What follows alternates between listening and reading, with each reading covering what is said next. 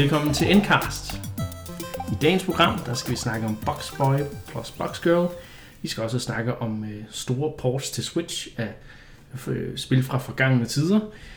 Øh, vi skal også snakke om Detective Pikachu-filmen, som øh, netop er kommet biograf. Og vi skal snakke om Smash Bros. Ultimate 3.0 opdateringen plus Joker-tilføjelsen, som vi ikke har fået snakket om endnu. Og så slutter vi af noget retro, som der skal handle om Game Boy. Ja, med mig har jeg som altid mine medværter, Mark og Christian. Og øhm, jeg synes egentlig, vi skal springe ud i det, og øh, vi starter med et spil, som jeg ved, du har spillet rigtig meget, Christian. Ah, hvor ved du det fra?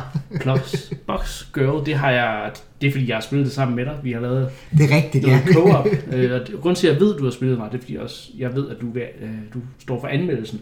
Det er også korrekt, ja. Så hvad er din umiddelbare øh, mening omkring øh, det her spil? Uha, uha. Jamen, jeg, jeg har jo fået at vide, at jeg er jo en uh, puzzle aficionado.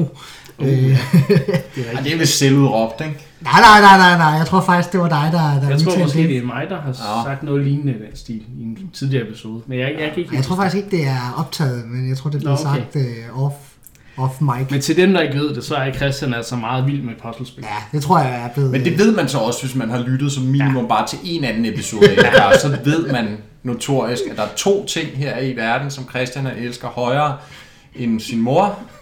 Det er puzzlespil, og det er Nintendo Nintendo 64. 64. Ja. Ja, præcis. Men det skal det ikke handle om. Nej. Nu, hverken din mor øh, Nintendo 64, men det skal altså Handler handle om puzzlespil til gengæld. Ja. Jamen, øh, ikke overraskende, så kan jeg umiddelbart godt lide det. det øh, til folk, der ikke lige ved, hvad, hvad det er, vi snakker om, så kan jeg fortælle, at det er en, en puzzle-platformer. Øh, sådan, jeg vil sige, at den klassiske art, det passer egentlig ikke helt, men det er øh, den, den, den, hvad, hvad- ja, det er en puzzler, hvor, øh, hvor du skal hoppe rundt, og du, øh, sådan core-mekanikken er det her med, at du kan, du kan lave bokse, og så skal du så placere dem her rundt, øh, hvad hedder det, rundt i, i banerne, og så bruge de her bokse til at komme rundt, øh, og så i takt med, at du kommer længere og længere ind i spillet, så kan du så ændre på, på måden, du bruger de her bokse til at komme rundt på. Og, og det, der så ligesom er hovedpuzzle-elementet, det er, at øh, det gælder om at bruge så få bokse som overhovedet muligt for at komme igennem banerne. Det er sådan noget med, når du kommer igennem banen, så får du nogle medaljer for, hvor mange øh, bokse du har brugt, og jo færre du bruger, jo flere medaljer får du. Så puzzle-elementet er sådan det der med, at du kommer til et sted og tænker, "Ej, jeg skal i hvert fald bruge fem bokse for at komme herop, og så finder man ud af, gud, jeg kan faktisk gøre noget smart og gøre sådan her, sådan her, så kan jeg bruge to bokse i stedet for. Og så på den måde, så øh, kommer man så igennem banerne. Det lyder som meget firkantet spil. det, er, det er et meget firkantet spil, og man skal helt sikkert tænke ud af boksen. Badum. Så er vi i gang. Ja, så er vi i gang. lige, skal lige dem ud i systemet. Så. Ja, det vil jeg faktisk øh, gerne være ærlig at sige, øh, hvad hedder det, det er faktisk den sværeste del af det der med, med at skrive en anmeldelse, fordi sådan, det, er ikke, det er ikke så svært, jeg har gjort mig nogle noter om, som jeg gerne vil ind på, men det er sådan lige det der med, hvordan man skal få den startet, og jeg tænker, det ligger så meget til højre benet bare at sige, det der er en puzzle-platformer, hvor du skal tænke ud af boksen, og jeg tænker også bare, den, den ligger så meget til højre benet, at det, det nærmest ikke bliver sjovt. At, Nu skal, nu skal du passe på, Christian, med at lægge alting ned i kasser. Ikke. Fordi så bliver anmeldelser kedelige og stive, Ja, og det, det- samme gør vores samtale nok også. Ja. Boxboy er jo en gammel serie Ja. i virkeligheden. Men der er ikke så mange, der kender til den, fordi den har levet sådan lidt sit eget liv på 3DS. Det, var, den- det var det første... Ja, der er tre spil til platform. 3DS. Ja, okay. Boxboy, og så hedder den et eller andet... Øh, By Boxboy, og ja, jeg kan ikke huske det. Nej. Der er tre forskellige, titlerne minder lidt om hinanden. Øhm, jeg spillede dem på 3DS, øh, og synes de var ret hyggelige, men jeg har ligesom rigtig fordybet mig i dem. Det har jeg gjort lidt mere med Switch-versionen. Ja. Egentlig ikke fordi, at spillene er så meget anderledes. På mange måder, så synes jeg egentlig, at 3DS-versionerne, de, der er noget teknisk, de kørte lidt bedre, synes jeg umiddelbart, end Switch-versionen. Men ja, det er jo meget det samme spil. Men det er jo en, det er et, et helt nyt entry. Det er et helt nyt entry, og ja. det har jo så også en, en ny mode, der gør sig i særdeleshed velegnet til Switch, ikke Christian? Jeg ved ikke, om den gør sig øh, decideret velegnet til Switch, men det er rigtigt nok, der er kommet den her tall mode, som, som de... Nej, det er ikke den, jeg tænker Nå, på. det var... ja, den anden, Den den, den, gør, den, gør sig, den gør sig helt sikkert øh, rigtig godt You had one job Det på den hedder, overlevering. det hedder Boxboy plus Boxgirl. Ja, okay. Yes. Og hvorfor gør det det? Fordi at man kan spille i co-op med Ja. to Joy-Cons. Ja, præcis. Øh, og det, det var blandt andet det, jeg spillede sammen med, øh, hvad hedder det, med Niklas. Øh, og det, det synes jeg faktisk var, var meget interessant. Jeg kan fortælle, at hvad hedder det, jeg var faktisk en lille smule bekymret, da jeg skulle, skulle sætte mig ned og spille sammen med Niklas. Ikke at jeg skulle sidde og løse puzzle sammen med Niklas, det kan godt være en udfordring nogle gange. Men, men, øh, Åh. men det jeg faktisk var mest bekymret for, det var om de i Ghost bare havde taget, hvad hedder det, banerne, du skulle spille igennem i singleplayer, og så copy-pastet over, og så ligesom sagt, okay, nu kan du så spille de samme baner, bare med to i stedet for. Øh, det viser sig, at det har de faktisk ikke gjort. De har lavet nye baner, så, du skal, så de tager højde for, at nu er du to, og kan ligesom gøre brug af to, øh, to figurer, og kan så hvad hedder det, komme rundt på banerne på, på, hvad skal man sige, mere tekniske måder, når du har to. Øh, så der er nye puzzles, der er også nye hvad hedder det, spilmekanikker, som, som jeg ikke har set i, øh, i singleplayer-delen. Så, øh, så øh, min umiddelbare oplevelse er, at øh, der er ret meget content i det her spil i form af... Altså tæt på 300 baner, ikke? Ja, 270 mener jeg, de øh, har reklameret. Badum. Er det alle modes til sammen? Ja, det Ja. tænker jeg, ja. Det har taget mig knap 15 timer at spille igennem Ja, den, den første... singleplayer-kampagnen. Ja, den Det er første, så også ja, den, Den første, første del. kampagne, som Ja. jo egentlig kun er en tredjedel af spillet, kan man så sige. Ja. Lige knap, måske lidt mere, faktisk. Nå, men, øhm, og det er så også fordi, måske jeg lige skulle, skulle klare alle banerne med den bedste medalje, men stadigvæk 15 timer for kun en tredjedel af spillet. Så det er spækket med content, det koster 75 kroner, altså, Ja. så det er sådan en lille, Det lyder som om, det er det værd. en lille godte, hvor man får rigtig meget for pengene, eller hvad man skal Helt sige. sikkert, helt sikkert.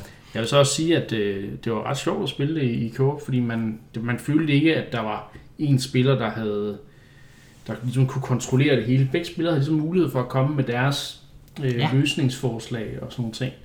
Øh, og nu er det så også fordi, du, at vi respekterede hinanden, og når, hvis du sagde, at jeg har lige øh, en idé til, hvordan vi kan løse den her, så kom du lige og vise, hvordan ja. du tænkte, det skulle gøres. Så tænkte jeg, ah ja, det er faktisk en...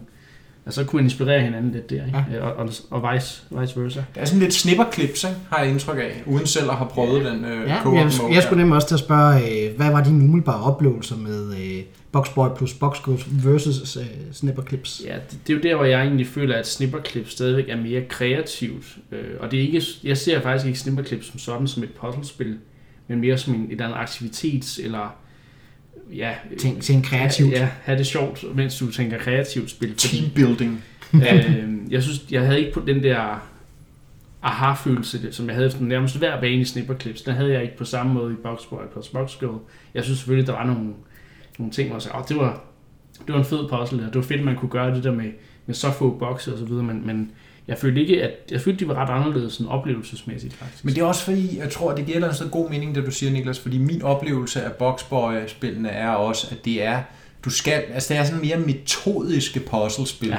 Så man kan sige, at reglerne er rimelig nemt forklaret. Ja, ikke? Altså, der er kun så meget, du kan gøre, og så alligevel finder de faktisk nogle ret kreative måder at udfordre en på, selvom det er bare firkanter det hele. Men, ja. Ja.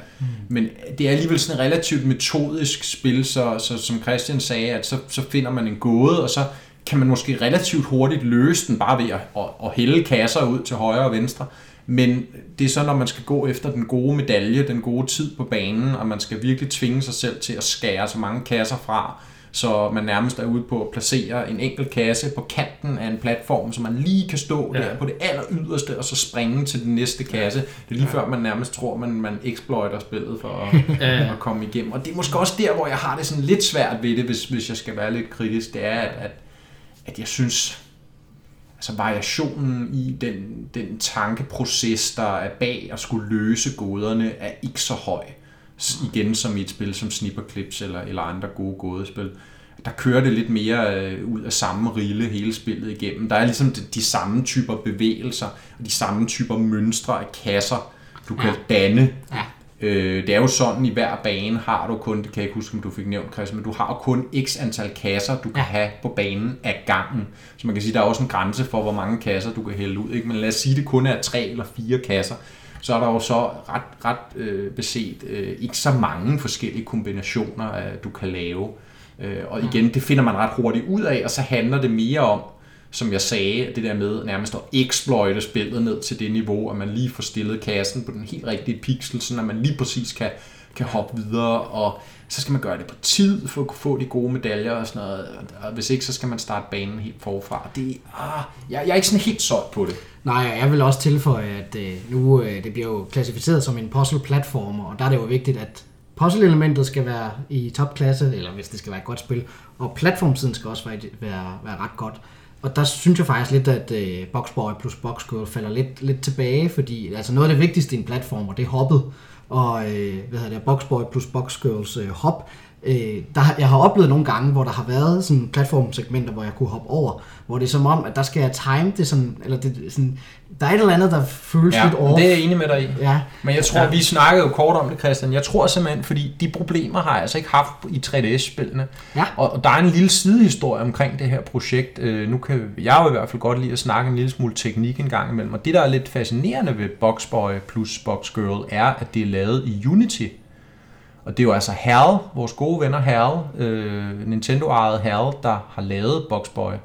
Og det er første gang, de bruger Unity til at lave spillet. Og det vil jeg altså våge den påstand. Det kan man godt mærke. Ja. Det, det knirker og knaser lidt, og øh, loading-animationerne hakker, og, og det er som om også, at, at frameraten er, er ujævn. Jeg har også det sted oplevet baner, hvor den taber frames. Altså vi taber et spil, der bare er hvid baggrund med sorte kasser på. Og den taber frames i nogle af de senere baner faktisk til et punkt, hvor, som Christian siger, det går ud over responsiviteten i, at du skal hoppe. Det er ikke super godt. Og, og det tror jeg simpelthen er fordi, at de kørte jo fint på 3DS. Det er et spørgsmål om, at herret ikke er vant til at arbejde i ja. Unity, ja. og de simpelthen skal lære at komme omkring den sådan tekniske begrænsninger, som enhver spilmotor jo har. Men jeg tror, at det kan forklare noget af det, som du oplever, Christian. Ja, jeg, jeg oplevede det også, da vi spillede ja. i co-op, og jeg, jeg, jeg tror bare, at det er som om, det hop er, er, er parametrene er lidt lidt skæve ja. øh, ved det også i forhold til, ja. altså det føles ikke helt rigtigt, når man bruger hoppet på en eller anden måde. Ja. Det er ikke så, ja, så naturligt på en eller anden måde. Så, øh, ja. Men øh, det var, øh, har du mere at sige om Jamen jeg vil i hvert fald sige, selvom at vi sidder og kritiserer det her lidt, så vil jeg sige, at hvis man er, puzzle-fan, så kan det klart anbefales. Det er ikke nok, som Mark siger, det er, øh, det er ikke total hardcore, så, så hvis man gerne vil introducere en, en ven eller veninde eller kæreste til, til sådan en puzzle-platform genre, så tror jeg, at Boxboy plus Boxgirl kunne være et udmærket sted at starte. Især også fordi, at... Det er super charmerende jo.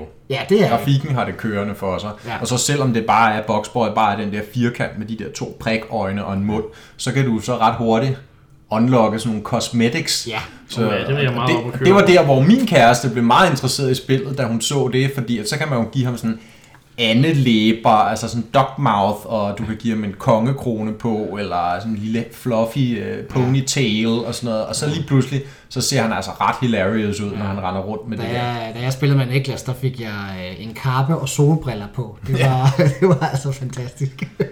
så... Så ja, så... Øh, en kort bemærkning om Tall Tale. Er det en, øh, en edition, der ændrer spillet markant, eller Øh, nej, ikke, ikke super meget. Altså det, det, handler om... i stedet for. Ja, øh, det handler om, at, at den første del af spillet, der spiller du med en, med en kasse, der er Box Boy, øh, så den er kun, hvad skal man sige, 1 gange 1 i... Øh, kvadrat. Ja, kvadrat, kvadrat, ja. Hvor i Tall Tale, øh, der spiller man med en 1 gange 2 karakter. En rektangel. En rektangel, lige præcis. Og øh, det ændrer lidt på gameplayet. Der kommer, øh, der er nogle, nogle få elementer, hvor man skal begynde at tænke lidt anderledes.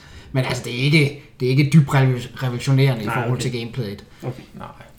Men, øh, men jeg, jeg synes, det er, det er et fantastisk... Eller, jeg synes, det er et godt spil. Jeg ved ikke, ja. om det er fantastisk, men jeg synes, det er et godt spil. Okay. Altså, jeg vil i hvert fald sige igen, som jeg sagde, til 75 kroner er det ja. svært helt at gå, gå galt i byen med, ja. med det spil. Så, men, men der er plads til forbedring, så ja. det, er ikke, det er ikke et mesterværk i min bog, men, men det er hyggeligt. Det lader jeg være sidste kommentar op omkring det. Nu skal vi snakke lidt om den seneste måneds tid, der er der blevet udgivet nogle, hvad jeg vil kalde store ports til, øh, til Switch. Det er altså spil fra forrige generationer, som dengang var, var ret store. Øh, vi taler blandt andet om Dragon's Dogma Dark Arisen, øh, som udkom til Xbox 360 og PS3, tror ja. jeg, øh, i sin tid. Øh, jeg tror ikke, det har været på nogen Nintendo-maskiner før nu. Nej. Øh, og det kommer så til, til Switch i en... Øh, ja, det kom her i sidste uge. I en, er det, det må være en opdateret udgave med alt, alt DLC og den slags, ikke? Ja, ja. Dark Arisen er en opdateret udgave af, af, af det oprindelige Dragon's Dogma. Der, den ja. kom for et par år siden, da de portede spillet til PC og PlayStation 4. Ja. Øhm, og kan I ikke lige forklare for sådan en som mig, der ikke har spillet det før, hvad, hvad går det ud på? Jo, jo. Jo det er jo... Når jeg lige har fortalt, hvad, hvor det kommer fra, så vil jeg gerne. ja. Så det var egentlig bare for den hurtige intro af, hvor, hvor spillet kommer fra. Det er jo sådan en relativ øh, øh, man kan sige, det er sådan på en eller anden måde lidt kult, lidt undergrund, men, men på den anden side er det altså også, øh, var det et, et ret stort og seriøst bud fra Capcom, japansk produceret øh, Devil May Cry produceren på et relativt stort projekt øh, fra PS3 Xbox 360 dage. Kom lige kølvandet på Skyrim, så det på en eller anden måde er sådan en, et, et hybridspil, der minder lidt om Skyrim, som jo var kæmpestort jo, ikke? Øh, men som så også har det her mere Devil May Cry-agtige gameplay i sig med store kampe, store bosser. Det er sådan et, øh, et, et, et, øh, hvad hedder det, middelalder, vestligt middelalder-univers, så der har du også lidt Skyrim-linket. Det ligner ikke et japansk spil, faktisk. Nej, Øh, vestligt middelalder-univers, men med de her store drager, store øh, kæmper og sådan noget, du skal nedlægge. Øh, Så der har du Devil May Cry ting. Nogle drager også lidt Monster Hunter ind i sammenligningen. Mm. Ja. Øh, og så er der også lidt Souls. Det er sådan lidt et, et sammensurium af de her forskellige meget store spil, som, som, som, som debuterede lige der omkring for en 7-8 år siden. Ja. Og, øh, og Dragon's Dogma er super... Jeg har, jeg, har ikke, jeg har ikke fået taget rigtig hul på det endnu, men jeg spillede et par timer af det dengang det kom ud. Og som jeg husker det, er det super, altså, super godt spil. Øhm, har også lidt egne unikke idéer. Det, man kan sige, det der, at det blander så mange forskellige ting, gør på en eller anden måde, at det bliver lidt sit eget. Øh, Så har det også det, den, et, et system, det slår sig meget op på, det der hedder et pawn system. P-A-W-N. Så har vi det på plads Godt øhm, som jo betyder en tjener. Øhm, og, og det vil sige, at du kan ligesom bygge en, en, en figur, en tjener i spillet, og den kan du så sende ud til andre verdener. Så for eksempel, hvis du har en tjener, Christian, og så kan jeg så låne den, og den kan så hjælpe mig på min, på min quest i, i Dragon's Dogma, ikke? Ja. Øh, og tilsvarende tilbage. Så der er sådan en eller anden form for udveksling af de her øh, figurer, øh, tjenerfigurer, man laver, som så også har en class og så videre. Ikke? Men ellers er det fuldt smadret på sådan en fantasy-rollespil med, at du kan være mage, eller rogue, eller archer, og der er forskellige ting.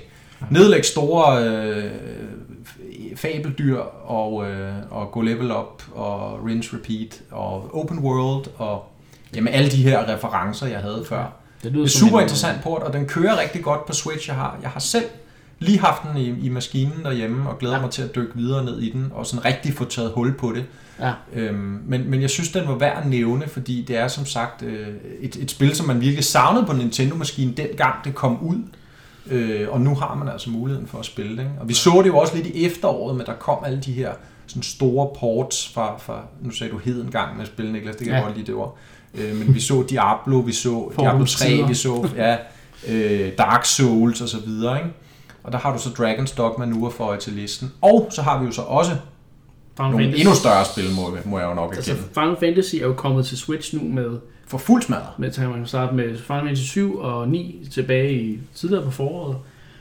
Og nu øh, er vi altså øh, ude i, at Final Fantasy 10 Remastered og Final Fantasy 12 The Zodiac Age også er kommet, som er nogle forholdsvis nye ports, når du kigger på det til nogle af de andre platforme, til Steam og til, øhm, hvad hedder det, PS4. Øhm, men nu er de altså også på Switch. Og øh, jeg kan ikke udtale så meget om 10'eren. Altså, jeg har spillet, selvfølgelig har jeg spillet, jeg er jo stor Final Fantasy-fan, hvis man ikke, hvis man ikke vidste det. Men jeg spillede Final Fantasy 10 rigtig meget, da den kom ud på PlayStation 2 i sin tid. Det er jo tilbage fra start nullerne, det spil. Øh, og det, det, det så man virkelig frem til dengang, fordi det var jo det første Final Fantasy i den der nye, øh, stærke generation, som jo i forhold til nu virker som noget dårlig grafik, men dengang var, var PS2 og, og Gamecube og så de var jo ret, ret stærke i forhold til det, man havde fra før. Ikke? Ja. Så, Og der var et stort løft der, det må jeg så sige. Final Fantasy Ja. ja. 10 var sådan et spil, man, man havde set og bare tænkt, okay, det her det bliver jo sindssygt. Ikke? Mm. Det er nu kommet i en HD-udgave, med altså med opdateret tekstur og så videre til Switch også. Men jeg har ikke selv spillet, og jeg har ikke set, hvordan det kører med 10'eren. Mm. Men 12'eren har jeg til gengæld, øh, det, er også, det var et spil, der kom i slutningen af PS2-tiden der. Og øh, det er altså et spil, øh, som der er virkelig Altså det, det er virkelig blevet forbedret af, af, af den, de her nye HD-versioner, der er lavet, og så Switchen har endda også yderligere forbedringer, men det kommer vi lige til. Øhm, jeg, jeg købte Final Fantasy 12, da det, da det udkom på Switch, og jeg har spillet, jeg tror jeg har spillet omkring 20 20-25 timer. Øhm, Og en chat. Men det er jo ingenting og- og i os- japansk rollespil. Nej, det er det. Det er, jo- det er jo... Det plejer at være 100 timer, man skal... Det er jo som regel, det er jo som 100 regel den mængde tid, du skal spille, før spillet bliver godt. Ja, eller før tutorialen er overstået. Så, ja, ja, ja. Så, øh, så det er sådan i, i, i det omfang. Men, men rent teknisk skal vi lige starte med det. Det er jo, det kører, så vidt jeg kan se, og så vidt jeg også har læst på nettet, så kører det lige så godt, som det gør på, på Steam eller Playstation 4 nærmest. Og øhm, Ja, de har de her tilføjelser med, at du kan, ligesom i Final Fantasy 7 og 9, du kan sætte farten op, så, så når du synes, det går lidt for langsomt i de der kampe, der kommer, så øh, kan du lige sætte farten op, så de, de lige slår de der fjender ihjel lidt hurtigere. Du kan vælge mellem dobbelt speed eller fire gange speed.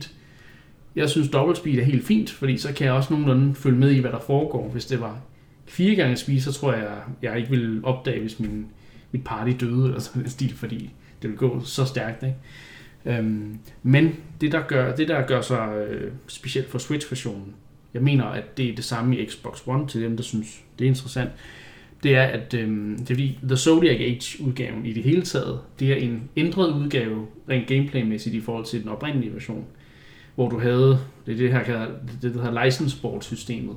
Det var sådan et system, hvor du kunne putte point i og, og lære forskellige øh, våben eller magier og ting og sager. Og det var sådan helt øh, åbent, kan man sige, i det helt gamle system. Her der har de så lavet mindre license boards, som du vælger per karakter, som er en class bestemt. Så det vil sige, så kan du gå ind i og sige, jeg vil gerne være, være i Final Fantasy, det hedder Black Mage, som er sådan en magiker, der bruger øh, dødbringende magi og ting og sager.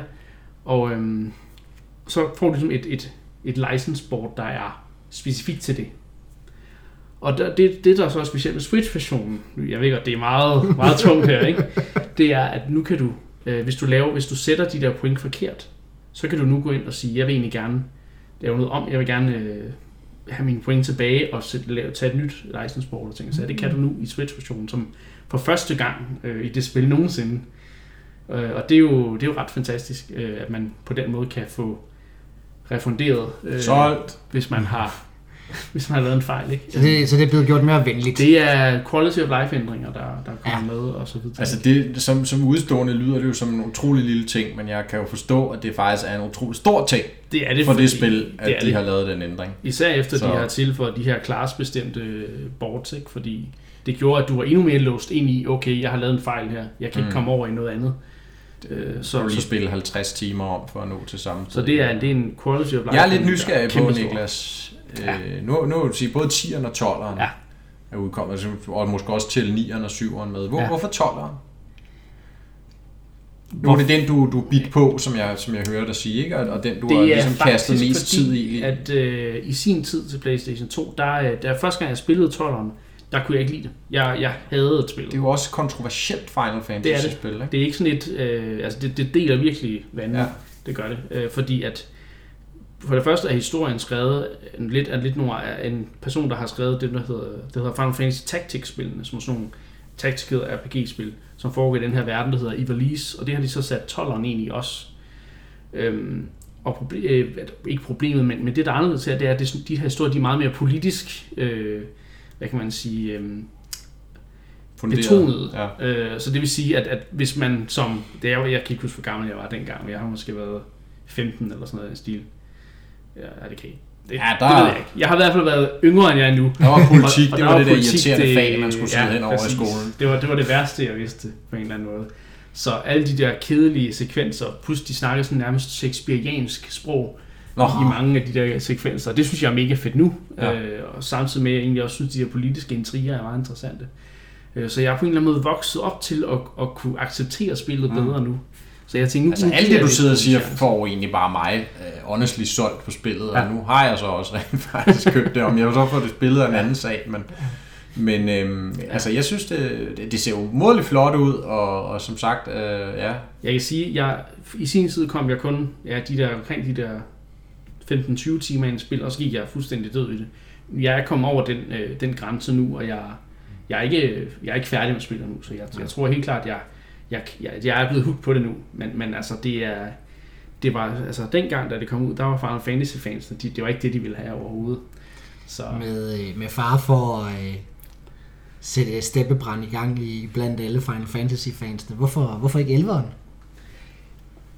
Det er jo fordi, Eller hvad blev der af 11'eren? ja, nu, nu, øh, nu skal du høre. det, er jo, det bliver jo nærmest en helt Final Fantasy lecture, det her, ikke? Men øh, 11'eren var faktisk et MMO, som kun udkom på PC.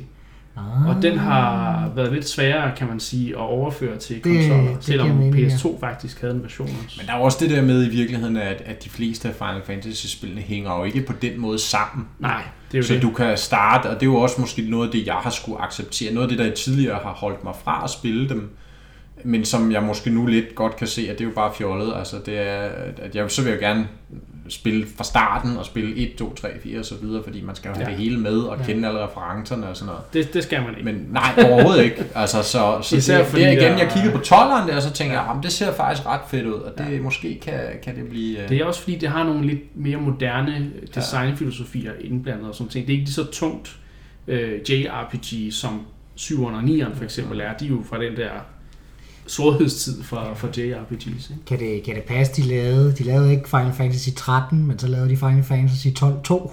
Nej, det var med 10-2. Nå, Faktisk, så skal jeg sige, du får to spil, hvis du køber Final Fantasy 10 Remaster. Det er faktisk Final Fantasy 10 og 10-2. okay. øh, du får. Og det, øh, det, det er noget, de begyndte på med 10'eren, hvor de begyndte sådan at lave nogle efterfølger. Og det gjorde de så med 13'eren også, som i øvrigt man ikke skal røre. Der lavede, der lavede de to sequels til 13'eren. Så, så, okay. men, men jeg kan godt forstå, at du, du sådan er lidt... ja. Ja, du har hørt nogle ting, og du kan ikke helt få det til at gå op. Altså, jeg ved bare, at man skal sige, Final Fantasy 7, det er det bedste spil. Det, det, Ja, så- det, det, er det. så- så- det Ja, og så det skal man, og det er jo så ikke rigtig hipstersvaret, fordi hipstersvaret har jeg så lidt lært, det er nieren, og, Ja, men Der- det, det, der, der er efter, som årene er gået... og så er der den progressive type, han tager tolleren nemlig, Ja. og så, Jeg mener også, femmeren har været op og vende, eller også... Så... Femmeren er et øh, Ja. fantastisk spil. og så er der de melankolske, de, de er rigtig glade for det helt nye der, 15'eren, og... Ja, det, øh, det er jo... Men, men igen, altså jeg synes jo, det er interessant, og, og grunden Ja. ja. til, at vi snakker om de her spil, er jo, altså for helvede, de er jo gigantiske rollespil, som dengang aldrig altså, fandt vej til en Nintendo-maskine, og nu kan mm. du altså sætte dig ned og spille Final Fantasy 7, 9, Ja. ja. 10, 12 på Switch, min og de kører fantastisk. det er, jeg synes, spillene er blevet sat for dyrt. Jeg Ja. synes, det kan godt være, at Final Fantasy 12 er et godt spil, det er et langt spil, men det er altså et spil fra, fra nullerne, ikke? Altså, øh, det, Jamen, hvad koster det? det 300 koster 400 kroner 400 kroner. på e-shoppen. Ja. Det kunne godt have været sat i hvert fald 100 eller 150 kroner billigere, Ja, ikke? ja. Jeg vil gerne, jeg vil helt klart, jeg vil smide 200 kroner eller mere efter det til hver en tid, men, men jeg synes 400 kroner, det var, mm. Det var det, der holdt mig tilbage fra, ikke bare at sige day one person. Jeg tror faktisk, at jeg ikke jeg købte det day one. Jeg tror, jeg købte det day two. Eller sådan. Wow. Så, ja, ja. så det Du er sgu ventede lige på de der 30 Selvkontrol. off der på anden Men dagen. inden jeg går for meget i selvsyn omkring Final Fantasy, øh, så skal vi videre i programmet. Mm. Øhm, men ja, altså hvis man er til de her spil fra forgangstider, så øh, fordomstider, tror jeg det hedder, så skal man altså gå ind på eShop og kigge nu, fordi der er altså nogle, nogle gode spil. Eller øh, din fysiske spilpusher, fordi at øh, Ja, de cool. kan få. Altså, jeg har købt dem fysisk. Jeg kan godt Ja. lide at have en lille cartridge og en lille kasse, Ja. ja. man kan stille på hylden. Så Men nu skal vi snakke om en film. Bum, bum, bum. Og det kan være, at der er nogen derude, der måske allerede har gættet det, men ja, jeg, du sagde det jo i introen. jeg sagde det. men hvis man nu, Men, men hvis, hvis, man, man, nu har er glemt lige er det, tunet ind ja, nu, ja, eller så ja. tænkte spil. Fordi- Det er jo en spilpodcast. Hvad, hvad for en film kan det være, vi skal snakke? Vi skal snakke om en film, der er baseret på, på en af Nintendos mest populære serier, Pokémon. Ja. Og øh, de har lavet øh, i Hollywood sådan lidt, lidt genialt move, om man vil sige. Øh, de har taget et 3DS-spil, der hedder Detective Pikachu, og så har de lavet en film over det. Og øh, jeg ved, at øh, Mark har set den. Har du set den, Christian? Nej. Jeg har heller ikke set den, men jeg, jeg ved, jeg skal se den, fordi Ja. Så bare rolig, ingen spoilers. ingen spoilers. Men Super. vi synes jo alligevel, at vi skulle nævne den, fordi det er jo i allerhøjeste grad interessant for det her podcast, Ja. og forhåbentlig også for jer lyttere. Øhm, For dem af jer, der ikke har set den, ja, som Niklas siger, Detective Pikachu er jo et 3DS-spil, der udkom for snart halvandet år siden, tror jeg. Ja. Et års tid siden, så det har været lidt, lidt en forgænger. Altså, de må på en eller anden måde have været under udvikling samtidig. Det er sjovt, man ikke på en eller anden måde har launch alignet, eller hvad man skal Ja. sige, justeret, så de to produkter ligesom launcher samtidig, men Men det er jo nok, Nu fordi de alligevel tonemæssigt er lidt anderledes. Altså de, de, jeg synes i hvert fald ikke, at når jeg kigger på spillet, og når jeg kigger på filmens udtryk, at der synes jeg, der er alligevel en stor forskel. Ja, men spørgsmålet er, hvor meget af det, der i virkeligheden bare er 3DS'ens begrænsninger på det grafiske. det kan man selvfølgelig sige. Fordi de er sat i samme univers, det er ja. Ja. den samme Pikachu og sådan nogle ting. Ja. Så det er sådan lidt, det er lidt spøjst. Jeg har ikke spillet spillet, Nej. øhm, men, øhm, men, men, men har hørt gode ting om det. Ja. Øh, det skulle være ret godt. Det er sådan en klassisk Øhm. detektivhistorie. Ja, ja, og så er det jo, altså, og det er det jo også i filmen, Ja. Pikachu, der snakker. Ja. Det er jo så Ryan Reynolds, Ja. der lægger stemme til Pikachu i filmen, og det gør han super godt. Altså, Ham, der øvrigt også har spillet Deadpool. Ja, og det er jo derfor ikke så sådan en øh, gakket type i et ja. Ja. kostume. Og nu er det så ikke den der øh, stramme røde latexdragt, men en pelset gul øh, CGI-figur. ja, CGI-figur, han skal. Men det gør han lige så godt. Øh, det er jo sjovt, fordi altså, da jeg satte mig ned for at se den film, så havde jeg overhovedet ikke regnet med, at Altså, jeg havde ikke forventet noget som helst, at jeg ville blive imponeret, eller noget som helst. Jeg havde læst, at den havde fået rimelig god øh, kritik og så videre. Så jeg tænkte, Nå, okay, det kan da være, men altså, jeg vil sige, sådan nogle typer film er normalt slet ikke min kop te. Nej. Øh, de lidt sjovere, øh, lidt fordøjelige underholdningsfilm er, er, er slet ikke min kop te. Og, øh, og, det var egentlig mest fordi, at noget familien hævde mig med ind, og så var det jo Pokémon, og det er jo sjovt, fordi vi jo vokset op med det, og nu er Pokémon ja. på det store lærred. Ikke? Jo. Men, men jeg blev utrolig positivt overrasket, og det er især i forhold til det her med, for det første var jeg overrasket over, det kan så være, fordi jeg ikke har lavet min research grundigt nok inden, hvor mange Pokémon der er med. Jeg troede ja. nærmest kun, det var Pikachu og måske et par stykker andre. Nej. Men der er Pokémon over det hele, og de er super godt animeret, og de passer utrolig godt ind side om side med de her rigtige mennesker, menneskefigurer. Øhm, så så det, allerede det er plus i bogen. Øh, der er det jo noget helt andet, der er på tegnebrættet med den nye Sonic-film, hvis man Ja. har fulgt diskussionen Ja. omkring den, Ja. hvor det jo ser helt forfærdeligt ud, hvordan de har Ja. øh, tegnet ham. Øh, men, men, men i Detective Pikachu fungerer det. Ja. Og, øh, og dernæst, øh, humoren fungerer. Øh, den, den tager udgangspunkt i den humor, der også eksisterer i, omkring Pokémonerne. Så øh, Psyduck for eksempel, han får ondt i hovedet, og når han får nok ondt i hovedet, så eksploderer det i en kæmpe trykbølge. Ikke? Ja. Øh, og sådan nogle ting øh, gør den rigtig meget sjov med, og bruger den til ligesom at sætte sine jokes også. Jeg ved, uh, Jigglypuff fra serien, eller den der Jigglypuff, jeg, an, jeg, an, Anime-serien. hvad siger? Ja, anime-serien, ja. Jeg antager, at det er en pige. Øh, det er noget med, at øh, den også optræder, og det er også noget med, at den synger. Ja, men det, nu skal jeg jo ikke sige for meget, fordi jeg vil jo sige, at mange af de her øh, optrædener, for, og det er igen der, jeg blev overrasket, at der er så mange Ja. forskellige optrædener fra, fra, fra de gamle øh, Pokémon, eller øh, spillene, og altså kildematerialet, animen. Og, og det, det bringer mig til det næste punkt, som jeg var meget imponeret over, det er, hvor meget filmen respekterer sit kildemateriale. Ja. Hvor mange referencer og respekt der er til forlægget.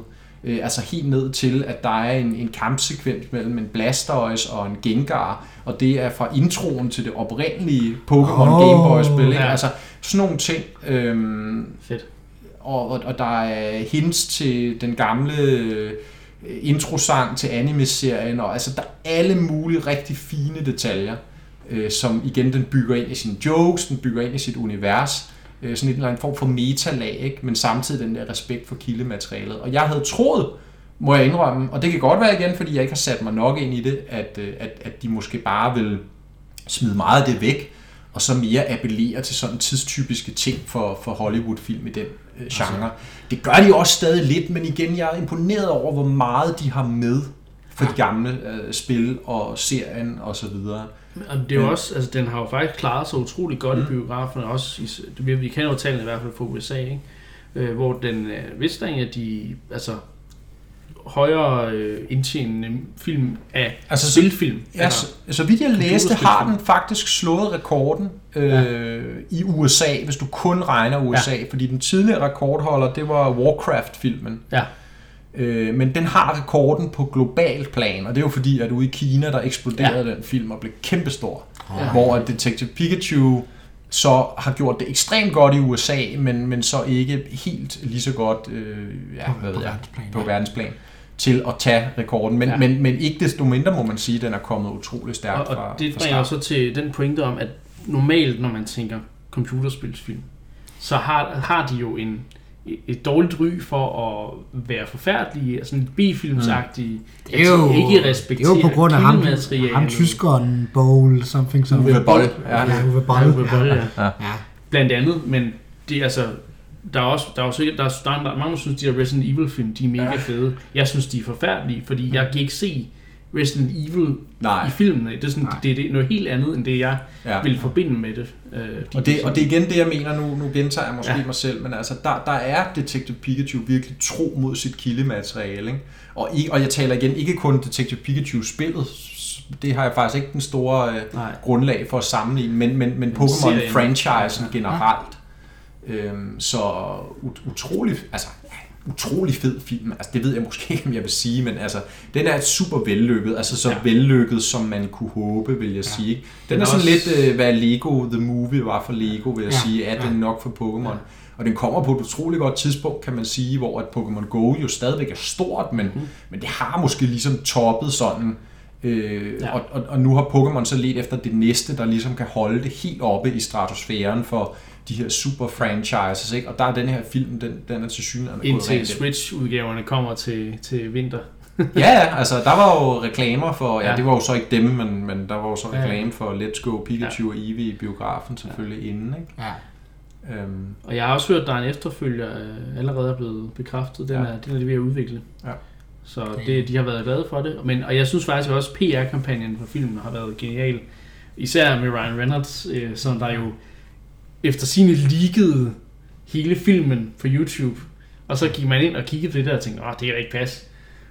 Og så øh, starter filmen sådan, jeg tror det faktisk er, er de første, det første minut af filmen. Og så går den over i en eller anden øh, sekvens, hvor Pikachu han looper, han står og danser til sådan noget øh, 80'er øh, aerobic musik.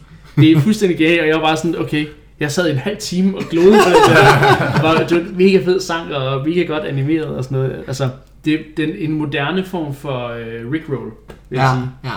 Det, og, det, synes jeg var og, og det er det, og det er det, og det er, og igen, altså jeg var nødt til at rose den for at sige, det, den, det er ikke bare de nemme jokes, den tager. Nej. At den stiller dem flot op, og igen, der er noget, noget hook tilbage til netop nostalgien, når man, når man kender serien, og altså, det, det er sgu ret elegant lavet, og, og Reynolds er god som, som Pikachu, ja. og de er super flot animeret, teknikken fejler ingenting, super flot produceret. Øh, Fedt. ja, gå ind og se den. Jeg, jeg er hooked. Altså, jeg, jeg skal se den, om det så bliver i biografen, eller når den kommer Ja. på DVD, altså, eller Netflix, eller hvad, hvad den nu kommer på først. Jamen, det er... Så glæder vi os til at se Super Mario Bros. The Movie. Ja. Altså, Det, det kan jeg jo kun ikke gå den i. gamle, men Nej, det Jeg kan skal kun altså gå- også ind og se den der Sonic-film. ja, Også, mest så også fordi, at Jim Carrey jo øh, er i, Ja. Øh, Og det, det er ret lang tid siden Jim Carrey har været med. ja, det kan gå begge veje. Men han virker til at være i sit gamle 90'er S. Ja, så ja. jeg, jeg glæder mig til at se, hvad det er. Øhm, og selvfølgelig så har vi jo også fået at vide, at, at Sonic-instruktøren, han er, er gerne vil prøve at lave, lave ham lidt bedre. Ja. Men anyway, Man kan jo, man kan jo ja. håbe på, at det, at det her så betyder, at der måske kommer en Metroid-film.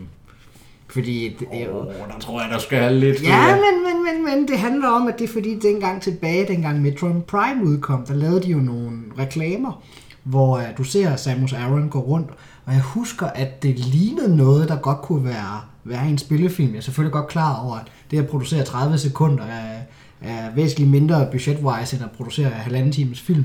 Men jeg kan huske, at lige siden jeg så det der, den der reklame der, så tænkte jeg, det beviser bare, det kan lade sig gøre at lave noget, der ligner en, en spillefilm. Så, så jeg håber lidt, at nu når Detective Pikachu har klaret sig godt, at så betyder det, at vi på et eller andet tidspunkt får en Samus eller en Metroid-film. Altså, jeg, er- ser, jeg går gerne ind og ser den, men ja. øh, jeg er skeptisk omkring, om det lader sig gøre. Hvis jeg må komme med en hurtig indskydelse, ja. apropos Metroid, Christian ja. Bragte på banen og film. Så I, jeg tror det var på Twitter, der var en, der havde gravet nogle gamle øh, konceptplakater frem fra øh, tv, øh, hvad hedder det, eller tegneserie, der skulle have været bragt i det der Super Mario Bros. show, der kørte ja. Oh, på amerikansk tv jo i starten tilbage i 90'erne, start 90'erne. Og der kom jo øh, animerede øh, tv-serier med Mario og med Zelda. Ja. Der skulle have været flere. Og der skulle blandt andet have været en Metroid. okay.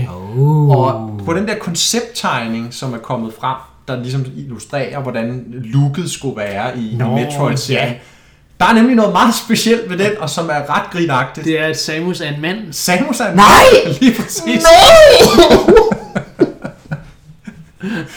Og han Gud siger, skal lov for, at det aldrig at det blev cancelled. Oh my god.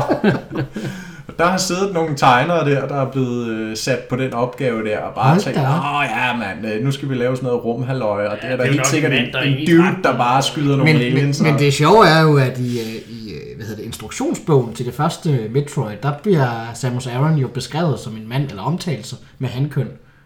Ja, det er, det er rigtigt. Det er, jo, det er Nå. instruktionsbogen til det første Metroid, der udkom til næste. Der, der bliver Samus Den Aran- amerikanske eller den europæiske? Jeg er ret sikker på... Åh, ja. Nu, Det lyder så, ja. nu Det lyder er jeg lidt i tvivl. Jeg ved i hvert fald, der er... Hmm. Øh, hvad Det hedder var jeg ikke klar over.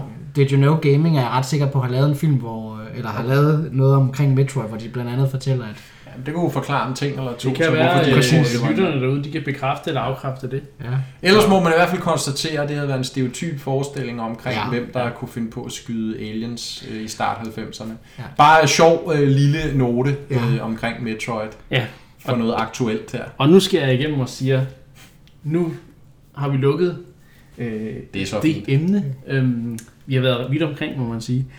Og så skal vi altså, inden retro, så skal vi altså lige snakke om øh, en opdatering til øh, Smash Bros. Ultimate.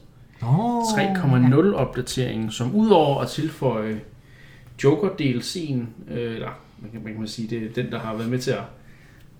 Ja, jeg, jeg, Joker er jo blevet øh, fra Persona 5 er blevet lovet som den første DLC-fighter til øh, Smash Bros. Og med ham er der så kommet den her 3.0 opdatering. Men han er jo ikke det eneste, der er blevet tilføjet. Så lad os, vi, vi kommer til at snakke om Joker, men først så har de jo tilføjet øh, den her stage builder, hvor du kan lave dine egne baner. Ja, det skal jeg love for. At de har øh, lavet sådan et online øh, sharing øh, univers, hvor du kan dele, jeg tror det er billeder, replays og baner øh, og me øh, customization, tror jeg. Det, sådan, det kan du dele online på den her platform mm. inde i spillet. Det synes jeg er meget interessant. Øhm, Ja, det var der jo flere, der synes, fordi der gik jo ikke længe før, at man kunne se alle mulige mere eller mindre obskøne ting ja. på den stage builder universe, eller hvad pokker det hedder, hvor man kan uploade sine egne baner. ja. Der var jo øh, sjove figurer i forskellige ting og sager, der Ja. lignede, ja. Der lignede ting. I hvert fald ikke ting for børn. Nej. Lad os sige det sådan. Øhm, som bare røg op på den her øh, Ja. storefront, Ja. eller øh, universe, øh, stage universe. Og det burde man måske have for, øh, forudset. Og der tænker jeg bare, hvor, hvor dumme, altså, Ja, hvor dumme kan I være, Nintendo? Fordi har I virkelig ikke set den komme? Altså, ja, honestly, præcis. de har prøvet det før masser af gange. De har haft Miiverse, de har haft alle mulige ting. De ved, når man tillader custom content på den måde, så vil der være idioter, der uploader ting Ja. af de misbruger det. mere eller mindre politisk korrekt karakter. Ja. Og, men, altså, og så skulle de jo ikke straks i gang med at ligge og fjerne alle de der baner. Ja. Ja. Manuelt virker det til at være en manuel proces, og det er stadigvæk kan du gå ind og finde ting. Altså, Jeg det har læst om folk, der siger, de skal bare ansætte det gamle Miiverse modding, Ja. øh, eller ikke, moderator. øh, Jamen, det kom jo til at fungere ret effektivt, gjorde det. jo. Så, øh, men, men ja, men det var jo bare, det stjal jo lidt overskrifterne Ja, for den, øh, den øh, pakke der, ikke? Men jeg har været derinde her for et par dage siden og kigge, og der er altså nogle, nogle ret fede baner. Ja. Folk, der laver artwork i, øh, i banerne af altså både Pixel Mario og anime øh, tegninger, der ser ret øh, tro ud og så videre. Det er, det er ret imponerende, hvad folk de kan, men når de får sådan et kreativt... Ja, ja, forstå mig ret. Jeg synes, det er super fed ja. feature, at den kommer. Øh, og altså, Ja, det jeg, synes jeg. Jeg har selv prøvet at lave nogle baner, men faktisk så synes jeg, at lige meget om jeg bruger touchskærm, eller om jeg laver banerne op på partiet med controlleren, det fungerer ikke helt. Nå. Altså det, der, det er lidt clunky. Altså man, man, det der med, man, helt, man skal hele tiden ud i siden og trykke på, hvad man gerne vil bruge for et tool nu. Øh, og så når du skal tegne en streg, så det er meget svært at tegne lige, hvis du bruger fingeren. Mm. Du kan selvfølgelig også lave sådan nogle, hvor du sætter punkter, og så er det lidt nemmere at, at lave lige ting. Men altså, jeg vil gerne have en lige platform. Det er meget svært for mig at lave. Men den kommer jo fra Wii versionen, eller er- Wii U versionen. ja, Hvor den- gammel er den stage builder? Er den ikke fra Wii versionen? Jo, men den er jo, den er jo helt overholdt. Ja, ja, men, men det er bare for at sige, at Ja. det er jo egentlig en gammel feature, Ja, ja. som manglede i Ultimate, og det Ja, var jo måske lidt af den kritik, det fik dengang, var, Ja. ja. der, det, det, det er ikke det ultimative spil, så længe den ikke Ja. har samtlige features Ja, fra de præcis. gamle spil. Og stagebuilderen var Ja. en af dem, og nu er den her så. Ja, og jeg vil sige, at den er mere imponerende, end den har været Mm. nogensinde, men den er der stadig, det er stadig ikke, ikke hvor jeg sådan synes, det Altså, du har ikke alle muligheder, som, Nej, nej. som udviklerne har, kan man sige. Men du har flere, du kan lave lag, hvor du kan sætte dekorative objekter i baggrunden og ting og sager. Du kan lave lidt mere øh, detaljerede banedesigns, og du, kan, du har nogle lidt mere, du, har sådan, du kan bevæge ting. Du kan faktisk Mm. bevæge hele banen, hvis det er det, du vil. Det er Mm. mm. meget fedt. Øhm, og du kan lave objekter, der, hvor du ligesom tegner et rail, de kører på, og så videre. Øh, du kan give dem gravity og ting og sager. Så, så det er altså en, en meget bedre udgave, men jeg håber, at de bliver ved med at opdatere den lidt. Det er jo lidt mere intuitivt. Ikke. Og så kan det være, at når, man, når den der øh, stylus, jeg har set, der kommer til Mario Maker 2, det kan være, at den gør det lidt nemmere at lave baner Mm. på, øh, på øh, i Smash Bros. også. Who knows? Men Joker, Men Joker, han er jo den helt store... Øh, han virker sjov at spille. Ja, det Jeg har, han, er ret, han er ret unik. Han er jo øh, lidt en todel karakter, ligesom... Øh, Ice Climbers. det kan man sige. Fordi han har jo en sin almindelige form, hvor han, hans angreb er lidt svage. Øhm, hvor han så opbygger den her Rebel Gauge, tror jeg den hedder. Øhm, hvor han så, når den er fyldt op, så øh, tilkalder han sin persona, som hedder et eller andet virkelig spøjst. øh, Et eller andet fra Persona 5. Øhm, og, og så, så, får han, ligesom- så transformer han ligesom at få den her øh, persona med, og så gør, han, det gør det angrebet Ja, stærkere. den ligger ligesom som sådan en skygge bag Ja, ham, sådan lige ja. bag ham, ikke? Og så hver gang man så angriber, så slår den også, Ja. og så rammer du så to gange, kan du sige. Ja, plus at dine special attacks Ja. bliver opgraderet. Ikke? Ja. Øh, så det, øh, jeg synes faktisk, han fungerer ret godt. Ja. Øhm, Så det er sådan ligesom power-up meter, sådan lidt, ja. Lidt ligesom uh, Little Mac, som jeg ved, du er glad for at spille, Christian, og, ja, og, øh, og også øh, vel Cloud på en eller anden måde. Han har også det der ja. Limit break, ja. ja. han kan charge, ikke? men det minder mig faktisk mere om, om øh, hvad kan man sige, Varios gamle øh, Ja. ja. smash, øh, hvad hedder det, Final Smash, Final hvor han Smash, kunne hvor han blev til. lavet til Super Vario. Ja, Øhm, og, eller hvad han hed, Fartman, tror jeg han hed. sådan noget stil. jeg elsker Hvor, Mario. hvor han ligesom fik ændret hele movesettet og sådan noget. Ja, det, er lidt, det, det er den samme tid, det er sådan en transformation, der er i x antal tid. Ja. Og så selvfølgelig få den op, øh, hvad hedder det, få det, få gagen øh, lavet op igen og så videre. Så. Den her Joker-karakter, er det kun, hvis man har købt et eller andet DLC, eller kommer den som en gratis opdatering? Det, kommer, det er en købt DLC, det vil sige, at du kan købe ham separat som en, en DLC-pakke, hvor du får ham, øh, hans bane og noget musik med. Eller du kan købe Fighter Parcel, som der kom øh, sådan et, season pass basically, Ja. hvor du køber alle future DLC af de der fem fighter, den der fi- fighter DLC pakker der kommer. Ja. Så altså Joker er den første af de fem, ikke? Okay. Så, så det er betalt, men, men øh, Stage Builder og den der online, det der online univers, eller hvad jeg kalder det, Ja. det er en del af, øh, og det er jo er det ikke også det, den der video editing tool? Jo, til det er rigtigt. Der kom også... Øh, ja, det er rigtigt. Det har vi glemt at nævne jo. Ja. Men det ved folk jo godt derude. Ja. Men der var også den her videoopdaterings video, nye videofunktion, hvor man på ja. en eller anden måde kan klippe sin replays sammen, og så lave sådan en lille montage, og den kan du så også ja. uploade til det her Ja. online-univers. Men det er så gratis. Univers. Ja. Øh, 3,0 Ja, så de fylder jo på med masser af ting, kan man ja, det sige, også, også selvom du ikke har købt Joker-pakken. Ja. Altså klart, jeg skulle have den, fordi der var nogle nye spirits i, jeg synes, Nå, jeg skulle, jeg skulle have, jo. Ja, og jeg, jeg vil så sige, jeg, jeg er ikke blevet lige så... Jeg troede, det, at det, at der kom en ny fighter, ville gøre, at jeg ville spille spillet mere igen, og stage også, og så videre. Men nej, jeg har, ikke, jeg har faktisk ikke rigtig gået i gang med det igen.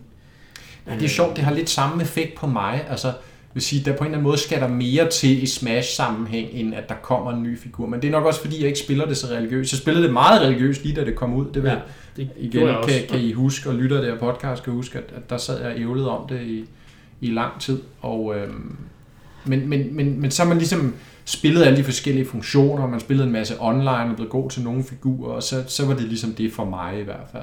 Så kunne forestille mig, at der også er andre, der har det. Ikke? Og der vil jeg bare sige, der er det på en eller anden måde ikke nok heller til. Jeg var lige inde og spille ham som Joker og klare Classic Mode og Ja.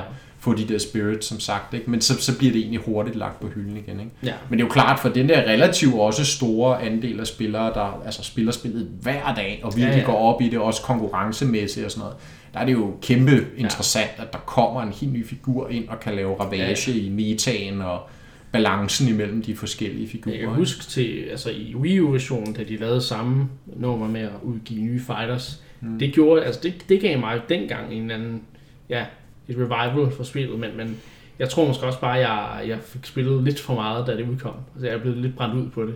Jeg er spændt på at se, hvad de kommer til at tilføje eventuelt øh, hen ad vejen af Ja. ja. andre sådan gratis ting, eller kan man sige funktionsopdateringer, Ja. der ikke kun er fighter-baseret. Jeg håber, der kommer flere af de gamle sådan modes og ting. Har og må sager. ikke, altså de ender med rent faktisk at kunne Være det ultimative. være det ultimative ja. sig selv, øh, den der øh, Som måske hypokrit bliver, nede i hjørnet, der sidder Måske bliver Pokefloats endelig tilføjet. ja, flueknipper, den bane mangler, eller Ja. øh, target mode mangler, eller Ja. hvad, hvad det nu måtte være, der mangler. Ja. Ja. Attack det. og Home Run Contest, de kunne Men. Pokefloats er sjovt, fordi så du inde i den der Ja. ja. stage creator, Der var nogen, der der var det jo, altså det var de første baner, der blev smidt op. Det var selvfølgelig dem, som Nintendo ikke selv havde lavet, men som manglede for de gamle spil. Så var der bare altså 100 udgaver af Pokefloats, nogle mere øh, vellykkede end andre, må man sige, men Ja, det er meget sjovt. Så, så, men, men om ikke, altså det, jeg tror, det er en, en sund ting for, for spillet Ja. og community omkring det, der bliver tilføjet de her ting. Helt klart. Men, Og så er det jo blevet verdens største fighting game. Ja, er det det? Nå, Ja. For det der havde var man ikke lige set komme. årsregnskab. Nej, det, det ved jeg ikke, det havde man måske, men der var årsregnskab, og Ja. ja. der fik vi breaket, at det... Åh, og nu skal jeg huske tallet. Var det 13,8 millioner, eller eller andet, det har rundet nu? Solgte kopier. Og det gør det de facto til det bedst sælgende fighting-spil nogensinde. Så hvad er det? Så det er lidt under... Ej, det, anden- det snyder lidt, hvis man lægger både 3DS og Wii U-spillet sammen, så er det vist stadig større, men det er jo, kan man sige, to selvstændige to spil. ja. Men som sådan en, en, en enkelt enhed, så er, det, er Ultimate det bedst sælgende kampspil i spilhistorien. Det er, Så Hold op. det er der jo nogen, der sidder og surmuler lidt derude. ja, de vil nok det- gerne have det. Switchen, den er oppe og har Der er jo solgt, dem, ja. den har solgt 35 millioner nu. I- Ja, noget af den stil. Ja. Så det var... øh, Så det var Den er vel blevet større end Nintendo 64, så? Ja, den er lige overgået. Og det må skære lidt i hjertet. Christian. Selvom du spiller meget Switch, så må det alligevel gøre Nej, lidt. Det, det, det- det stikker lidt. Ej, jeg vil gerne have den. Jeg vil gerne have Nintendo fortsætter med at lave, lave spil og lave konsoller, så det, jeg håber bare, den sælger godt. Den det overgået øh. PlayStation 4-salget i Japan nu. Ja. Det er jo også imponerende, fordi den har jo ikke engang været ude i... Er det? Ja, jeg kan ikke huske sådan har noget i halv, halvdelen af tiden, eller mindre. Ja, yeah.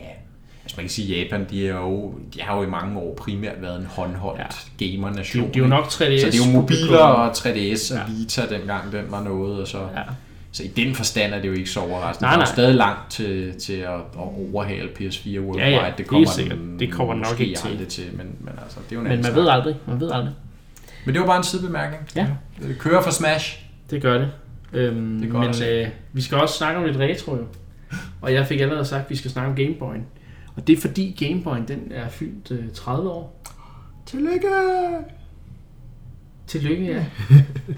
I dag er det nej. øhm, og det, i den forbindelse, der, der, altså, vi har jo snakket meget om Game Boy på det sidste her. Det har vi faktisk. i programmet. Og det, der er lidt sjovt, det er, at jeg har i hvert fald bidt mærke i, når jeg, når jeg efterfølgende har, har lyttet til, til vores episoder, det bliver man jo desværre nødt til, øh, når, man, når man laver det her podcast, så skal man jo lytte og høre, hvor det er, man siger noget røv, så man kan blive bedre næste gang. Nå. Øhm, Ja, det er rigtigt. der har jeg jo lagt mærke til, at når vi snakker om Game Boy, så er vi alle sammen meget energiske. Ja. Ja.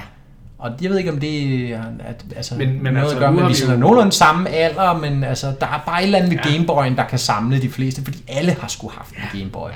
Den var kæmpestor. Altså, de to, øh, altså om øh, hvem er Pytte og hvem er Christian H., der har, vi, der har I jo begge to nævnt øh, Game Boy'en, som Ja. jeg husker. Øhm, Mm. Så øh, og, øh, når det bliver min tur, så kommer jeg også til at nævne den. Men altså Spoiler. 130 plus millioner solgte enheder på verdensplan. Det er Det jo er- også imponerende. Så er det altså, Altså, mange, der har eller har Det er haft. jo få, få konsoller i det hele taget, der kan overgå det. Ikke? Hvis ikke det nærmest kun er DS, PS2 og Wii muligvis. Jeg tror ikke Wien. Nej, det er jeg faktisk ikke engang sikker på, men, men ja, så sidder den der. Og det er jo altså en del år tidligere, hvor man kan sige, gaming-segmentet på verdensplan har været lavere. Ja. Ja. Fordi der har jo været færre mennesker Men og færre Jeg gamere. tror, det håndholdte aspekt her har, har været så Ja. øh, vigtigt. Altså, ikke? altså, det oh, men den var jo heller ikke den eneste håndholdte maskine på markedet. Nej, det var altså, den ikke. den var langt fra heller den kraftigste eller mest teknisk avancerede. Men den har ramt, det må være pris, det må Ja. være Hmm. udbud, og, altså at de der ting har bare landet i det, et eller andet sweet spot, så folk, folk og forældre måske, der har tænkt, det skal mit, øh, mit barn da have. Ja. Altså jeg kan huske, at øh, vi havde flere Gameboys. Altså jeg havde en, min søster havde en. Ja, ja. Jeg tror så gar også min far endte med at have en, så vi ikke skulle gå og låne hinanden. Ja, men vi jeg, jeg, have tror, jeg tror ikke, jeg husker ikke ret mange af mine, mine venner dengang, der ikke havde en. Altså, Ja. det, det var virkelig, altså sådan, nu har du en Gameboy? Ja, selvfølgelig har jeg det. Ja. Øh, må jeg ikke låne nogle spil af dig? Og sådan noget, ikke? Altså det, og det der med at mødes til nogle sommerlejre og ting og sager, og sådan ligesom sige, åh, oh, den her gut har altså nogle spil, jeg ikke har. Jeg, Ja. vi, vi, vi bytter lige i de næste to dage, vi er her, og så øh, bytter vi selvfølgelig tilbage, medmindre man er et røvhul. det var jeg ikke heldigvis, men, øh, men, men der har bare været et eller andet specielt ved det, øhm, og jeg, den har været med mig alle steder, på ferie, på, altså, hos kammerater, hos... Øh, Ja. Har I begge to den originale? Altså, Ja. Det er jo så os alle sammen, vi har mursten. jeg har Ja. ja. den grå mursten. Ja. ja.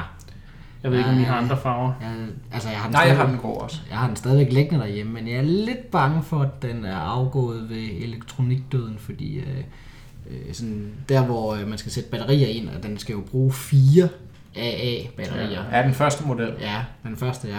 Og jeg er lidt bange for, at det, det, er, sådan, det er noget med, at batterier kan sådan krystallisere. Jeg tror lidt, der er kommet noget, ja. Ja. noget det der krystalvæske på Gameboy'en, og det er jeg lidt ked af. For... Ah, men det kan du vaske af. Kan man det? Ja, Nå, Okay. Det kan jeg har ikke... Jeg tror Nej. ikke, jeg har Det er bare en uh, how to fix it, I fix it, eller hvad fanden det hedder. Ja, Men jeg har min Game Boy Color. Det var den, Ja. jeg op, op, opdateret, op, opgraderet til. Jeg havde ikke Ja. Pocket, Ja. men øh, jeg havde, øh, havde, havde Color. Ja, jeg har en, øh, jeg har en sjov anekdote, nu kommer det til at gå ud over min søster, men det, øh, det går nok. Hvad hedder det? Det, det sjove er, at øh, min søsters øh, Game Boy Color, som er gul, den, øh, den har bidemærker. Og det er simpelthen fordi, at øh, åh, jeg kan simpelthen ikke huske, hvad film det var, hun spillede. Men øh, der har været øh, hvad hedder det, familieture, hvor vi har skulle ud og besøge øh, venner og bekendte og familie. Så har min søster også siddet og spillet Game Boy. Og så spillede hun et eller andet spil, hvor hun blev helt vildt irriteret. Og så har hun siddet og bidt i, i Game Boy'en, når hun blev virkelig, virkelig arg. Ja, okay. Det synes jeg er lidt sjovt. Øh, Ja, ja, ja. Ja, ja. Men den, men den virker stadig. Den virker stadigvæk, ja, så vidt jeg husker. For ja. de er jo notorisk kendt for at være ret holdbare, de Ja. sataner. Ja. Jeg er usikker på, om jeg har fortalt den her anekdote. Det tror jeg ikke, jeg har. Men øh, jeg fik nemlig også en, en, en gul Game Boy Color i sin tid. Ja. Øh, jeg synes, det var flot farve, og de der colors der. Øhm, af en eller anden grund. Jeg har aldrig været til gul. Det var altså. Pikachu-effekten, var det ikke? Nej, det tror jeg ikke. Nå. Det er jeg usikker på. Fordi, der kom, der kom fordi, en, en Pikachu senere. Men, Ja, men, men det var fordi, i min lokale Kvickly, der havde de et tilbud, du kunne få en Game Boy Color med Kirby's Dream Land til en eller anden god pris. Ja. Men min mor, hun kendte jo ekspedienten over i elektronikafdelingen. Oh. Så hun fik lige gjort sådan, hmm, kan vi ikke få et andet spil med, fordi at min søn har allerede det her spil. Og så havde jeg så sagt, at jeg vil gerne have det der med den røde drage, der står derovre. Oh, så jeg fik den... Pokémon Jeg Rød. har kun spillet Pokémon Rød på Game Boy Color. Ej, Og det, Det, og det var altså, han var sådan, han var lidt, ah, oh, okay, okay, så, så Ja. jeg fik, det var jo et helt nyt spil på det tidspunkt. ja, ja.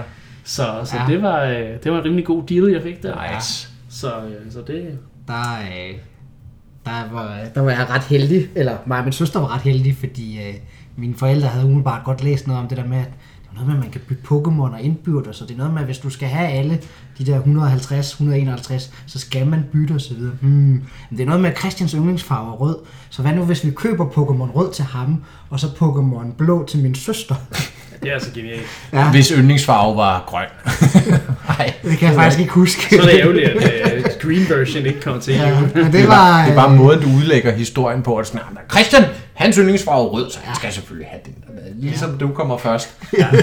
Og det ved jeg ikke, men... Øh, men øh, Det du selv antydet jeg, tidligere. Jeg har altid godt kunne tidligere rød, så- episoder, at, øh, at du har favoriseret derhjemme på spilfronten. ja. Men, øh, men ja, men, men altså, jeg, altså, igen, det er de her små, altså, jeg har så mange historier om Game Boy Ja, ja, og Game Boy spil, og jeg kan huske så mange locations, hvor jeg har siddet og spillet, altså. Ja. Det er helt vildt. Øhm, Så det, er nok, det har nok i lang tid været, som barn været mit kæreste eje, tror jeg. Ja. Men vi skal lige øh, runde også, hvad er vores yndlings Gameboy-spil? Ja. Øh, nu vi er her. Ja. Og øhm, I anledning af, at den fylder nu over. har vi jo spillet, der er nogle, nogle Gameboy-spil før, men øh, nu må vi se, om vi Ja. kommer til at nævne nogle af de samme eller hvad. Ja. Øh, skal jeg starte? Ja, det kan Ja. jeg så godt. Mit yndlings Gameboy-spil, og det, er- det var et spil, jeg har spillet ret tidligt i min Gameboy-karriere, om man vil. Det er øh, The Legend of Zelda Link's Awakening, Oh. som er nok, det tror jeg også, jeg fik sagt, da vi snakkede om Link's Awakening remaket for noget tid siden. Det er nok mit, øh, det er jo uden gamerspil, det er nok også det bedste, et af de bedste 2D Zelda-spil, der nogensinde er lavet. Det er det bedste. Det er det bedste. A Link to the Past fans, come at me! Ja, men jeg er fuldstændig enig. Altså, Link's Awakening er bare niveauet over. Altså, Så du skal selvfølgelig også have Switch ja, ja, det, det, det er der, altså, Oh, wow. hvem, hvem tror du, du taler til? altså, Ja, det er. Den kommer vi nok til at tale meget indgående om om et par Ja. uger, når vi Ja. kommer om på den anden side af E3. ja, det tror jeg også. Det håber jeg i hvert fald. Men ja, altså klassevalg, Link's Awakening, det Ja. har jeg jo lyst til selv at pege på. Så, øh, og Jeg har det- også lyst til at pege på et andet spil, vi snakkede om for... Var det sidste gang? Et par gange siden? Donkey Kong. 94. 94. Eller bare Donkey Kong. Præcis. Ja. Men jeg vil alligevel gerne name droppe et andet spil. Okay. Der er faktisk to spil, som virkelig står ud for mig. Øh, det ene, øh, jeg tror, de Selvfølgelig fleste skal jeg nævne to, ikke? Ja, Jamen, det er fordi det der med at pege på et spil. et. Ja. Ja, altså, det er sådan, jeg, har, jeg har et par stykker, som i virkeligheden er ret mange, som, som jeg, jeg plejer at definere som min absolut yndlings. Men Det ene af dem, det ved vi jo allerede godt, det er noget med Wario, fordi du har en kæmpe, Yes! du har en kæmpe det er det nemlig, Christian. Det er Super Mario Land 3. Ja. Mario Land. Det første, hvor han er hovedpersonen. Det er også genialt. Ikke? Og udover, hvis man husker min anekdote, hvor jeg får smadret en fritidshjemskammerat, ja. forhenværende kammerat, tror jeg roligt, vi kan kalde ham, hans save game Ja, det er med bomben. Nå, der, så, ja, ja, ja. så, så vil jeg jo sige, da jeg senere hen fik spillet det selv, og kom hele vejen igennem og så videre, det, ej, hvor var der mange timer i det spil, og jeg kan huske som lille, at det er jo det her med, at der er forskellige slutninger afhængig af, om du finder alle skattene, og nogle af de der skatte for for syvårige mig, de var jo bare umulige at finde, altså, og jeg spillede i timer og timer, og til sidst lykkedes det mig fandme at finde dem alle sammen, og jeg var så pævestolt. og sidste bossen, den der lampeånd, der var helt vildt svær at slå ihjel og sådan noget. Jeg har super mange minder fra det spil, og det holder 100% i dag. Det kickstartede Varios karriere, sådan en helt serie. Det fede ved det var jo det der med, at der var forskellige endings med, hvor mange treasures du fandt, og hvor mange Ja. penge du tjente. Ja, og ved du hvad det også har? Det har en af de mest undervurderede skurke i Nintendo-regi. En lampeånd. Nej. Kan I huske, der er en anden skurk, som faktisk senere bliver sådan en main villain i Mario, eller i Wario Land spillene. En kvinde. Ja. Captain Syrup. Åh. Ja, Hun der er er de der er pirater kaptajn over den der piratbande, som ligner sådan nogle gumbager med Ja. Nå, ja. piratbandana. Det er rigtigt, det er og, rigtigt. øh, Ja, og- det er hende, der har en lampeånd, som hun så sender Ja, på nakken. Er lige bare, præcis. Ja, det er sådan der. Så, øh, så det er det. Det andet spil, jeg lige hurtigt vil nå at nævne, det er sådan et, et lidt mere undergrundsspil, og så er det alligevel et ret højprofileret spil. Det er bygget på Link's Awakening Engine. Men det er ikke Link's Awakening. Åh. Det er Molemania, Ja. som er et sideprojekt, Shigeru Miyamoto havde Ja. efter Link's Awakening, hvor de for få penge skulle producere en puzzler. Ja. Rendyrket puzzler til Game Boy. Og øh, ja, du spiller en muldvart, der kan grave sig ned i jorden, og så kan han kaste med sådan nogle øh, bolde, og så skal man ligesom igennem en bane, hvor du skal ende med at kaste bolden ind i en dør. Mm. Og så har jeg ikke sagt for meget. Det er super charmerende, og det kan jeg huske vildt mange gode minder fra det. Også sindssygt svært, men jeg tror faktisk, det var der min fascination for puzzlespil sådan rigtig begyndte at manifestere sig. Det var et af de tidlige, øh, jeg havde. Øh, helt umuligt for mig at komme igennem, men det lykkedes så en del år senere. Ja. Super charmerende grafik, lyd. Og, og inden jeg giver ud til dig, øh, så vil jeg også sige, det er jo det, det, var, det var Game Boy for mig i mange tilfælde kunne. Det, det var det, der huggede mig på mange af de her genrer. Det jo derfor, jeg blev Zelda-fan i sin tid jo. Ja. Det var jo Link's Awakening. Det var min Ja. første Zelda-spil. Og det er sjovt, jeg kan huske også, ligesom du siger, Niklas, hvor var det, jeg spillede Molemania især? Det var da jeg var på ferie i England Ja. med min familie, og vi kørte rundt i min Ja. fars gamle Mini. Ja. I, der, Oh. I slut 90'erne. Og der spillede jeg Molemania derovre. Jeg kan huske, det var en Jeg kan ikke huske en skid fra rejsen. Nej, det kan jeg godt. jeg kan huske, hvad jeg spillede. Ja, Men, det var en øh, kammerat, ja. jeg spillede Link's Awakening første gang, og så skulle jeg selv ud af det. Men har I spillet. Molemania bare hurtigt? Nej, nej, jeg har set, jeg, har kun, jeg faktisk tror, det er dig, der har nævnt det, og så har jeg Ja. kigget på det, og Ja. så har jeg aldrig hørt om det før. Jeg har det muligvis liggende på sådan en, du ved, sådan en emulator ting. Det skal man ikke sige for højt, har jeg hørt. Nå noget jo, så længe du bare selv har spillet og dumpet rommen, så er det fint nok. Men det er fordi, Ja, det har jeg jo selvfølgelig gjort. Ja, det er jo, det, er jo det, det, er jo det, det, det politiske svar hedder. Men nu skal Christian sige, hvad hans Ja. ja. Nu har du, jeg ved, du har tænkt meget over det, og så nu, kommer, Ja. nu har du fået det betænkningstid til Ja, det. ja, ja. Hvad så? Jamen, øh, jeg, vil- jeg vil gøre ligesom Mark, så jeg starter også med en anekdote. Øh, Fordi øh, Nå. det er der måske nogen fra, fra det her kære Endklub, der kan huske, men way, way back, der var der jo den officielle Nintendo-klub, og de øh, udgav sådan nogle officielle Nintendo-magasiner. Og jeg kan huske, der var på et tidspunkt, der havde de øh, sådan de havde sådan sat nogle forskellige sådan tegninger af nogle forskellige monstre rundt omkring på, på de forskellige sider. Jeg tror, der var 15 forskellige. Og så var der en opgave, der hedder, hvis man nu kunne svare på, hvad de her 15 monstre de hed, så kunne man vinde sådan en, jeg tror det var sådan en Klub Nintendo-pin. Okay. Og sådan en Klub Nintendo-pin vil jeg jo rigtig gerne have, men jeg anede jo ikke, hvad de der monstre gik ud på. Og som jo så nok allerede lidt kan regne ud, så var det jo de første øh, 15, 15 Pokémons fra, fra Pokémon. Og det er jo så et springbræt til, at, øh, hvad hedder det, at Pokémon nok må være det spil, Nå. jeg har brugt allermest tid på. Et Øh, rollespil, Chris. Ja, det er, kunne, det er lidt overraskende. Men, Men nu siger du, har brugt allermest tid på. Er det så det samme som, at det er dit yndlingsspil?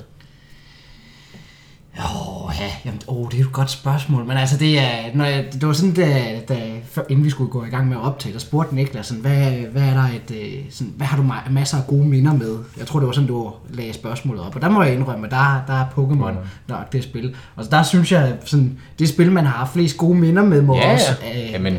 Er et, godt svar til. Du må gerne svare Pokémon, Christian. Det kan jeg, jeg tror, der er mange derude, der kan være med på det. Ja, Ja. det er også et af de spil, jeg spiller allermest. Men jeg vil gerne tilføje, fordi nu fik jeg jo sagt før, at Ja. ja. jeg fik rød, og min søster fik blå. Det der jo faktisk skete, som jeg synes, der var meget interessant, det var, der, var, der gik jo noget tid, så kom der den her specialudgave, der hed Pokémon Gul, hvor Pikachu så ligesom følger efter din hovedkarakter. Pikachu Edition. Ja, og, øh, og sandheden er faktisk, at jeg har ikke spillet rød særlig meget, men jeg har spillet rigtig meget Pokémon Gul. Okay. Den endte jeg med at spille i stedet for. Og øh, så, øh, så... Jeg spillede begge to. Så den fik du også. Ja, jeg har været lidt forkælet, ja. Ja. Jeg vil så faktisk sige, jeg mener, jo, guld og sølv kommer også til Game Boy. ikke? Ja. Nej, de kom til Game Boy var det Color. Color? Det var Color, ja. Ja, okay. Altså, så kan jeg desværre ikke sige, jo, måske kan jeg det sige, men jeg synes jo faktisk, de er bedre end rød og Det, blå. der er væsentligt flere features i, og Så, så, øh. altså jeg glemmer aldrig, at det var, jeg tror det var min morbrors øh, guldbryllup eller sølvbryllup, vi skulle til, hvor øh, det var noget med, at jeg havde fundet ud af, at der var en eller anden Mariehøn Pokémon, jeg selvfølgelig ikke kan huske nu, hvad hedder, men den kunne man kun fange sådan om morgenen, Ja. så der skulle man op klokken 6, så det, var, det passede perfekt, fordi vi skulle meget tidligt op for at komme ud til min, øh, til min morbror, for at gøre klar til at, og så kunne jeg lige sidde og spille Pokémon og fange den der skide, øh, skide Pokémon på vejen. Øh, ja. og, og, øh, hvad hedder det, hvis man snakker med min mor nogensinde, ikke at jeg håber nogen i Endclub regi kommer til at gøre det, men, men øh, hvis man gør, så vil man nok vide, at jeg er et kæmpe B-menneske. Så det der med at stå op om morgenen, det er ikke noget, jeg var så stor fan af. Men lige den dag, der var min mor meget overrasket ja. over, at, øh, at jeg gerne stod op, og Ja. ja. der var ikke nogen problemer med det. Apropos Pokémon, så var det også anime-serien, og sådan nogle ting der, der kunne få mig op, ligesom dig, Ja, ja. tidligere om morgenen, men alt andet, ah, det var også lidt svært. Altså, det kan jeg godt følge af. Ja. Så, men vi skal vist bare øh, konstatere, at Gameboyen har haft rigtig meget, øh, rigtig meget, det har skabt rigtig mange gode minder for os. Det har ja. Ja. været en indgangsvinkel til at blive store gamer. Det kunne være rigtig hyggeligt at høre jeres gode Det- Gameboy-minde derude. Det kunne det i hvert fald. Så smid det i kommentarfeltet. Helt sikkert. God tilføjelse. Og med det, så er vi færdige med den her episode. Tak fordi I lyttede med, og vi lyttes ved næste gang.